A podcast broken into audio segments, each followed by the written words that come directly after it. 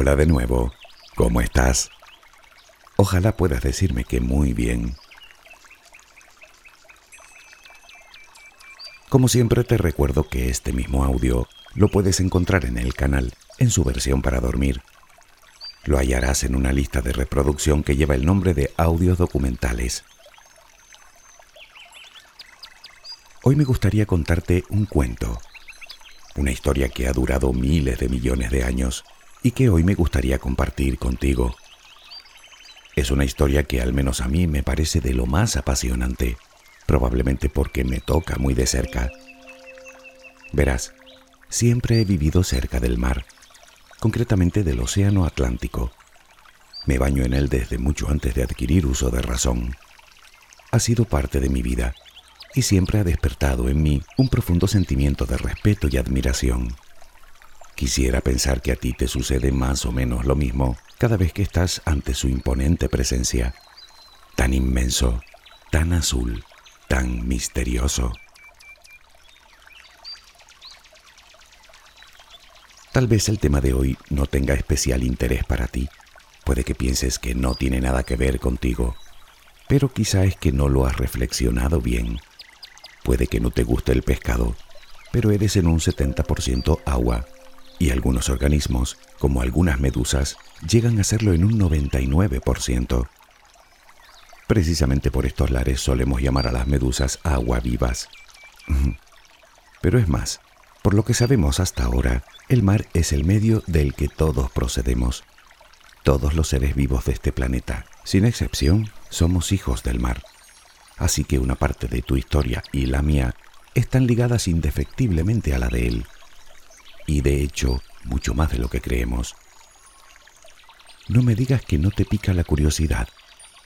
¿De dónde viene todo ese agua? ¿Por qué es azul? ¿Por qué es salada? La realidad es que sabemos más bien poco del mar. Por debajo de los dos o tres mil metros de profundidad, nuestro conocimiento de él es casi nulo. Para que te hagas una idea, conocemos más del espacio o de la superficie de Marte que de los fondos marinos.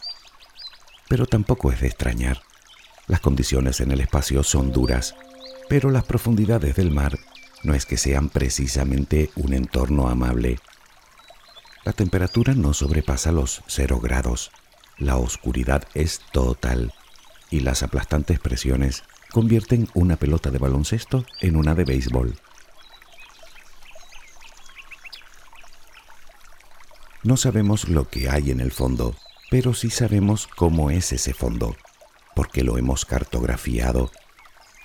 Por eso sabemos que existen enormes llanuras, sabemos que existe una cordillera montañosa que mide cerca de 40.000 kilómetros, con paredes de hasta 3.000 metros de altura y a la que llaman dorsal mesoatlántica, una cordillera que rodea a la Tierra parecido a como lo hacen las costuras de una pelota de tenis. Sabemos también que existe una fosa de más de 2.500 kilómetros de largo, con profundidades de hasta 11 kilómetros, la fosa de las Marianas, en el Océano Pacífico. Si colocaras el monte Everest en su punto más profundo, en el llamado Abismo Challenger, y te pusieras en su cima, aún te quedarían casi 3 kilómetros de agua para llegar a la superficie.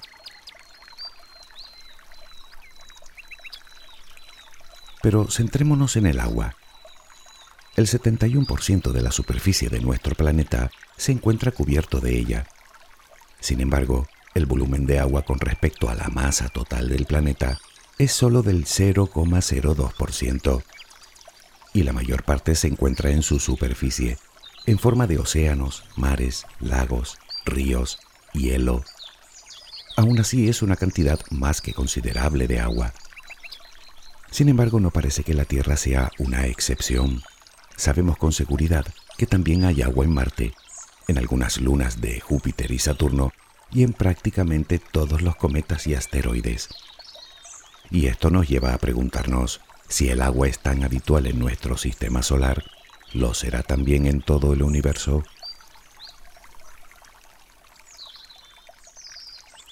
Si algo diferencia a nuestro planeta es que por sus condiciones únicas, el agua puede permanecer en estado líquido condición sine qua non para el desarrollo de la vida.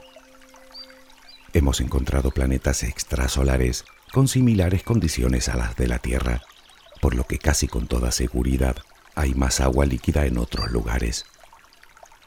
Sin embargo, existe una particularidad que no podemos pasar por alto si queremos entender lo que sucede en el cosmos.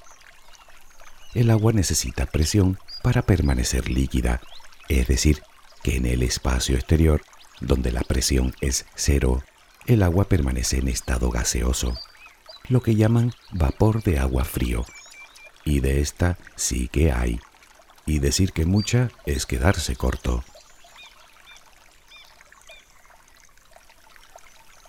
Hace relativamente poco, un grupo de científicos descubrió la mayor y más lejana concentración de agua hallada en el universo.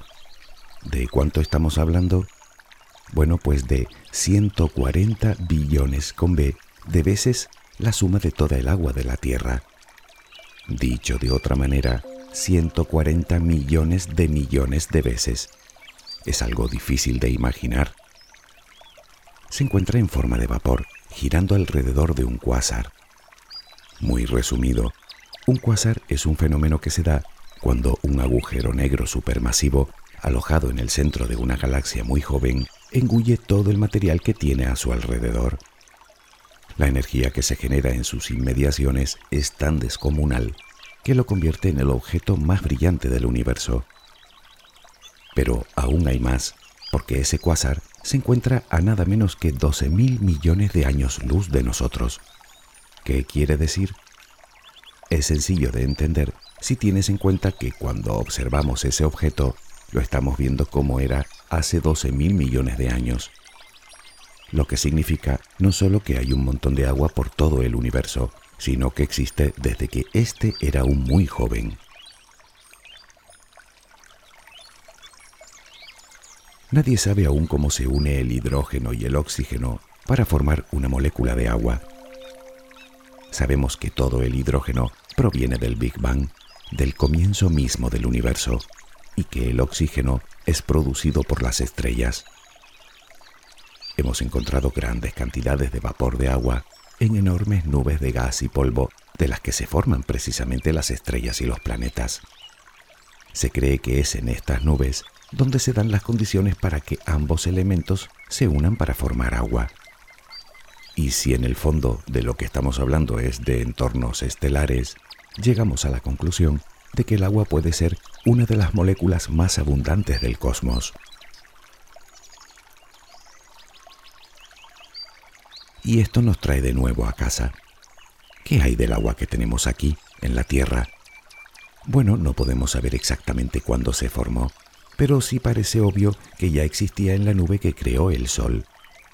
Veamos, se calcula que nuestro sistema solar tiene unos 4.500 millones de años de edad. Por lo tanto, el agua que te bebiste antes tiene que ser aún más antigua. Pero, ¿cuánto? Algunas investigaciones han revelado que al menos la mitad del agua de la Tierra tiene mil millones de años más que el propio Sol. Deducimos pues que el agua ya se encontraba en el disco protoplanetario que giraba alrededor de nuestra estrella en sus primeros compases de vida. La pregunta que cabe hacerse es ¿cómo llegó hasta la Tierra? Esa es una buena pregunta. En realidad no existe una única teoría que intente explicarlo.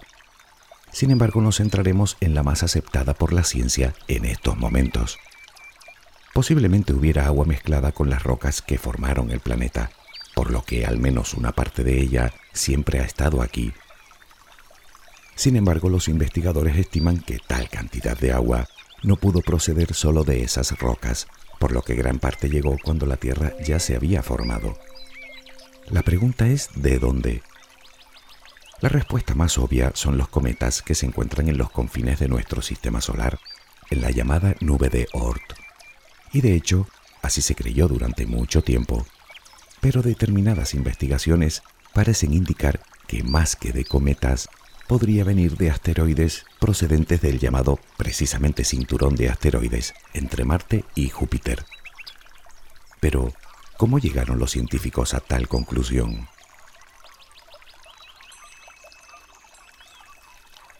Los investigadores dedujeron en un principio que los cometas, al disponer de tanta agua, serían los objetos perfectos para haber traído el líquido elemento a nuestro planeta en grandes cantidades. Sin embargo, al analizarlos químicamente, se dieron cuenta de que la mayoría del agua que contienen no es exactamente el mismo tipo de agua que tenemos aquí. Me explicaré. Como sabes, el agua que tú y yo bebemos es una combinación de dos átomos de hidrógeno y uno de oxígeno. El hidrógeno consta de un protón y un electrón. Pues bien, existe un isótopo del hidrógeno llamado deuterio, que se compone también de un electrón y un protón, pero en su núcleo tiene además un neutrón. Este, al tener carga neutra, permite que el átomo permanezca estable. Cuando se unen dos átomos de deuterio con uno de oxígeno, forman lo que llaman agua pesada. El aspecto que tiene es el mismo que el del agua normal, pero es un 11% más densa y desde luego no es apta para el consumo.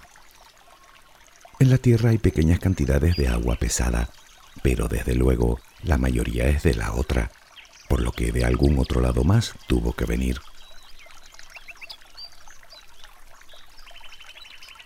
Aquí en la Tierra tenemos infinidad de fragmentos de meteoritos que han sido recuperados tras los impactos. Por su composición química podemos adivinar su procedencia. Resulta que los meteoritos que han llegado hasta la Tierra desde el cinturón de asteroides y aún habiendo sido sometidos al intenso calor que se produce durante la entrada en la atmósfera, continúan teniendo humedad. En torno al 5% de esos meteoritos es agua diminutas gotitas atrapadas en pequeños cristales de sal, lo que nos hace sospechar que desde el mismo comienzo y durante cientos de millones de años, la Tierra fue bombardeada por innumerables asteroides, volatilizando toda la humedad y los gases que contenían para crear una densa atmósfera.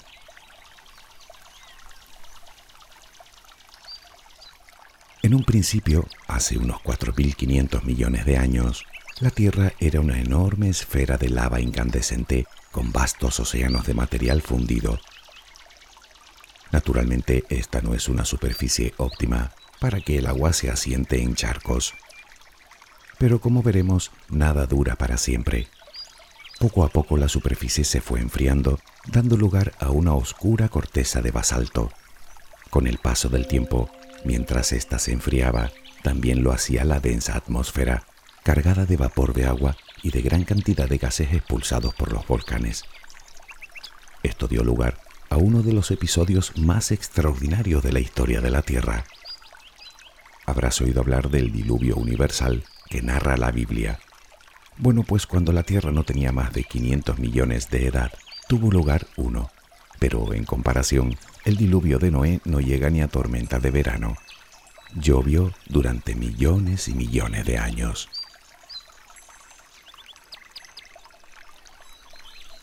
Hace unos 4.000 millones de años, el 90% de nuestro planeta ya estaba cubierto de agua. Había nacido el mar, un inmenso océano de color verdoso debido a la gran concentración de hierro disuelto en sus aguas e interrumpido por pequeñas islas de origen volcánico que continuaban expulsando gases al exterior. Durante 500 millones de años, el agua se fue cargando de todo tipo de minerales y sustancias químicas mientras batía sin cesar la escasa tierra que asomaba en la superficie. Sin embargo, durante todo ese tiempo, el agua también se había ido colando por las grietas de la corteza hasta el subsuelo caliente, dando lugar a otra roca más ligera y resistente, la misma que formarían los continentes, el granito. Hace unos 3.500 millones de años, la Tierra entró en un nuevo episodio volcánico. Toda la corteza terrestre se resquebrajaría debido a las intensas presiones producidas por el calor interno del planeta, formando enormes placas sobre las cuales los primitivos continentes comenzarían a desplazarse. A partir de ahora, gran parte de la lluvia caía sobre esas masas de tierra, arrastrando con ella todo tipo de minerales que estaban o bien mezclados con la roca o que habían sido expulsados por los volcanes. Habían dos muy comunes, el sodio y el cloro, que se unen para formar cloruro de sodio, lo que llamamos comúnmente sal, la misma que le pones a la comida. Durante millones de años, las lluvias fueron llenando el mar de elementos químicos y sales minerales, entre ellas la sal común, hasta llegar a ese 3,5% de media que existe en la actualidad en los mares y océanos. No obstante, debes saber que el mar, hoy en día, contiene en distintas proporciones todos los elementos químicos de la tabla. Sí, oro también, y plata, y azufre, y magnesio, el problema es que las concentraciones son tan pequeñas que extraerlo costaría más que lo que vale el mineral en sí. Pero volvamos a nuestra historia. Nos habíamos quedado en hace unos 3.500 millones de años. Y es importante incidir en estos momentos porque algo más daba comienzo en las profundidades de aquel mar primitivo. La vida Nadie sabe muy bien cómo sucedió, pero parece ser que sus comienzos fueron a gran profundidad, donde no llega la luz del sol.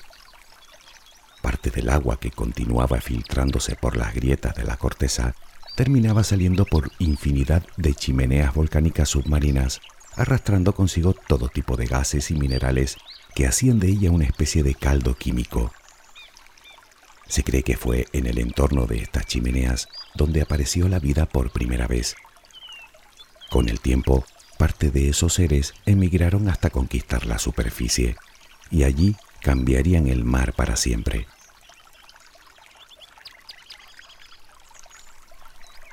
Aparecieron las algas y con ellas la llamada fotosíntesis, una forma de extraer la energía del sol y de la que se desprende un subproducto muy conocido, el oxígeno. Durante miles de millones de años, todo ese oxígeno antes de ser liberado en la atmósfera, se fue disolviendo en el agua. Para el mar, este hecho tuvo una curiosa consecuencia. Recuerdas que hasta ese momento era de color verdoso por la gran cantidad de hierro disuelto en él, pues el exceso de oxígeno fue oxidando todo ese hierro que se depositó en el fondo marino en forma de mineral ferroso. Te interesará saber que todo el hierro que te rodea el de los vehículos, edificios, herramientas, enseres de cocina, procede de ahí. Pero el hecho de que todo el hierro se fuera al fondo traería otra inesperada consecuencia. El mar se tornó por fin del color azul que vemos hoy. En realidad es el tono que adquiere el agua cuando se concentra en cierta cantidad.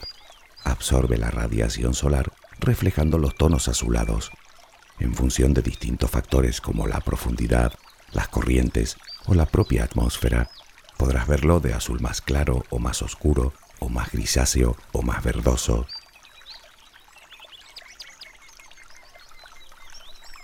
Se cree que hace unos 1500 millones de años nuestro planeta ya era azul, con continentes que cubrían casi una cuarta parte de la superficie. Sin embargo, estos continentes continuarían creciendo, y no solo eso, sino que debido a las fuerzas tectónicas producidas por el calor del interior de la Tierra, también continuaban su lento desplazamiento. Hace unos mil millones de años, todas esas masas de tierra terminaron uniéndose para formar un supercontinente, Rodinia. Aunque probablemente se pareciera más a Marte que a la Tierra, ni rastro de vida en una superficie rocosa calcinada por la radiación solar. Naturalmente, si toda la Tierra estaba agrupada en un solo continente, el resto debía ser un inmenso océano. Los científicos llamaron a ese mar Mirovia. Rodinia trajo también drásticas consecuencias para nuestro planeta. El supercontinente bloqueaba las corrientes tropicales que llevaban el calor a los polos, por lo que estos se congelaron. Pero la cosa no quedó ahí el hielo avanzó desde los casquetes hasta que se encontraron en el Ecuador, sumiendo a la Tierra en lo que se considera la más larga e intensa glaciación de la historia. Durante cientos de millones de años, todo el planeta se vio sepultado por un kilómetro y medio de hielo. la Tierra se convirtió en una inmensa bola de nieve. Todo ese hielo a su vez reflejaba la luz y el calor del Sol, enfriando cada vez más las temperaturas que cayeron por debajo de los 40 grados bajo cero. Como consecuencia, gran parte de la vida en los mares, hasta ahora seres unicelulares, desapareció en la primera de las extinciones masivas que se conocen. No obstante, algo más surgió de este helado periodo. La radiación solar reaccionaba con el hielo, liberando aún más oxígeno a la atmósfera, con lo que los niveles de este aumentaron significativamente, un hecho que más tarde traerá importantes efectos.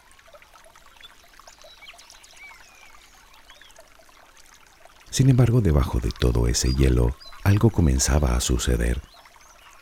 Hace unos 750 millones de años, Rodinia empezó a romperse, desgajándose de él grandes masas de tierra que volverían a formar continentes independientes. La actividad volcánica entró en un nuevo episodio mucho más violento. Todo ese calor fue rompiendo la gruesa capa de hielo, liberando en la atmósfera una ingente cantidad de dióxido de carbono, creando lo que hoy conocemos como un efecto invernadero. Ese gas permitió que la Tierra se calentara de nuevo, haciendo retroceder al hielo.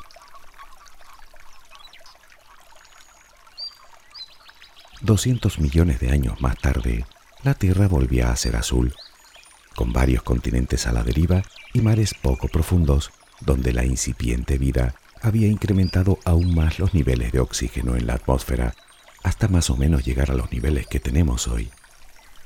Esta gran cantidad de oxígeno en la atmósfera, como te decía, tuvo importantes consecuencias, pues permitió que en su parte más alta se formara una capa de ozono. Esta capa protegía a la Tierra, y de hecho lo sigue haciendo, de la letal radiación del Sol. Esta circunstancia permitiría que mucho tiempo más tarde la vida saliera del mar y conquistara tierra firme. Pero no adelantemos acontecimientos.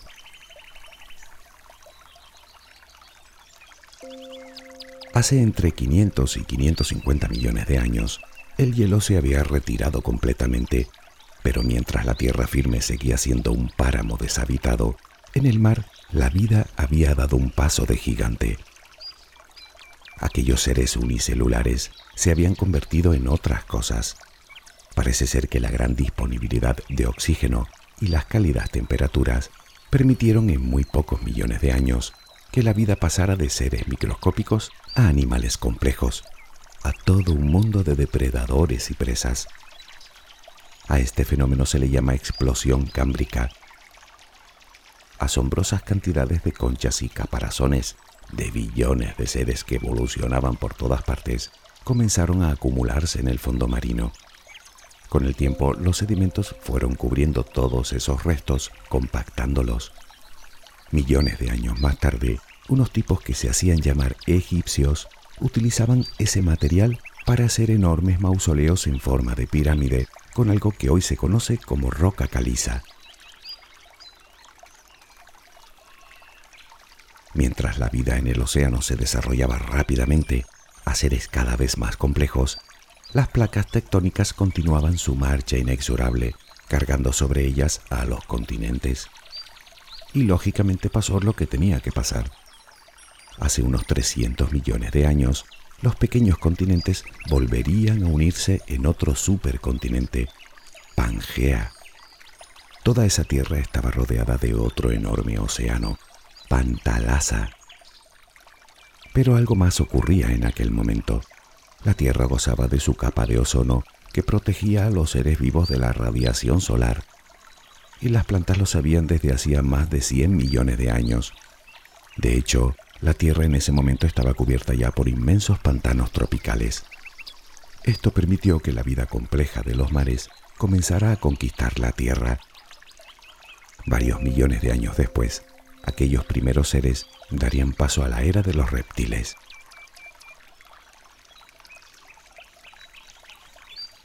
...250 millones de años atrás, la vida evolucionaba y proliferaba tanto en el mar como en tierra firme. Pero una vez más, pronto cambiaría todo. En lo que sería la actual Siberia, se desató uno de los episodios volcánicos más virulentos que se conocen. Durante nada menos que un millón de años, gigantescos volcanes expulsaron magma como para cubrir los actuales Estados Unidos bajo un manto de cientos de metros de espesor.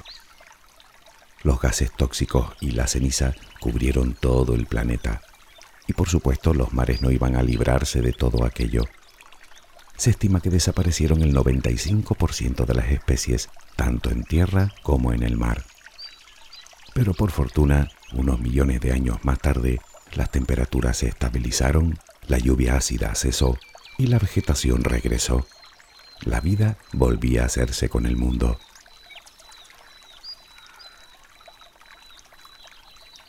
Como ya te dije, nada dura para siempre, así que Pangea tampoco iba a permanecer unida para siempre. Unos 60 millones de años después de todo aquello, el supercontinente, dominado ahora por los dinosaurios, comenzó a romperse. Se crearon dos grandes masas de tierra, Gondwana y Laurasia, y en el centro el mar de Tetis, lo que luego sería el Océano Índico. A todo esto la ingente cantidad de restos orgánicos de millones de generaciones de todo tipo de criaturas se depositarían de nuevo en el lecho oceánico, donde tras ser sepultados por los sedimentos darían lugar a uno de los recursos que conoce muy bien y sin los cuales la historia del hombre no sería la misma. Me refiero al gas natural y al petróleo. El mismo proceso que rompió Pangea hace unos 190 millones de años, continúa en la actualidad. Y es el que de hecho ha creado los continentes que hoy conocemos y por supuesto los mares y océanos que ahora mismo cubren nuestro precioso planeta. En este mismo instante, toda América se está separando de Europa y África a un ritmo de 2 centímetros y medio al año. El fenómeno recibe el nombre de deriva continental. Y como has podido apreciar, se trata de un proceso cíclico. Cada varios cientos de millones de años, todos los continentes se unen para luego separarse. Se sabe que antes de Rodinia ya hubo otro supercontinente y se cree que dentro de unos 100 millones de años volverá a haber otro.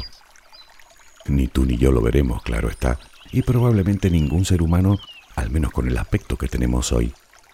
En cualquier caso, a ese futuro supercontinente se le ha puesto el nombre de Amasia, precisamente porque América colisionará con Asia.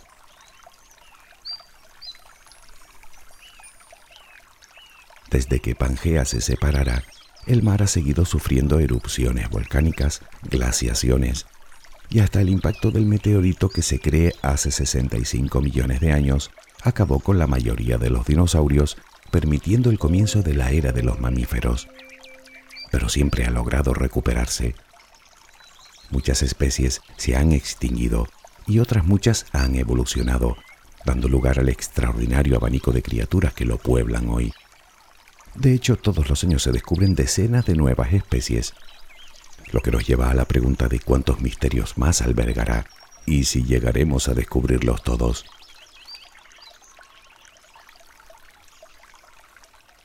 Pero esta historia no termina aquí.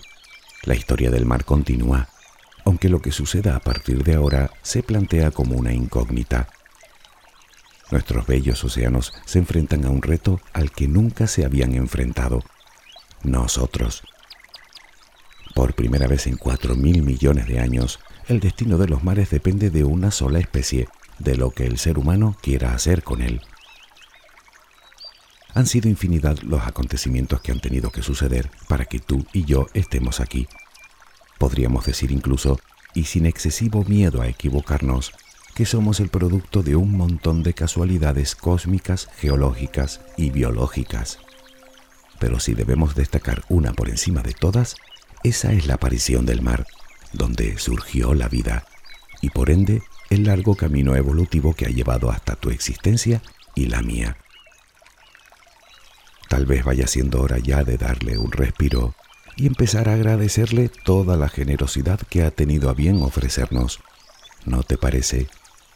Al fin y al cabo, no somos sus dueños, somos sus hijos. Espero que tengas una luminosa jornada. Hasta muy pronto.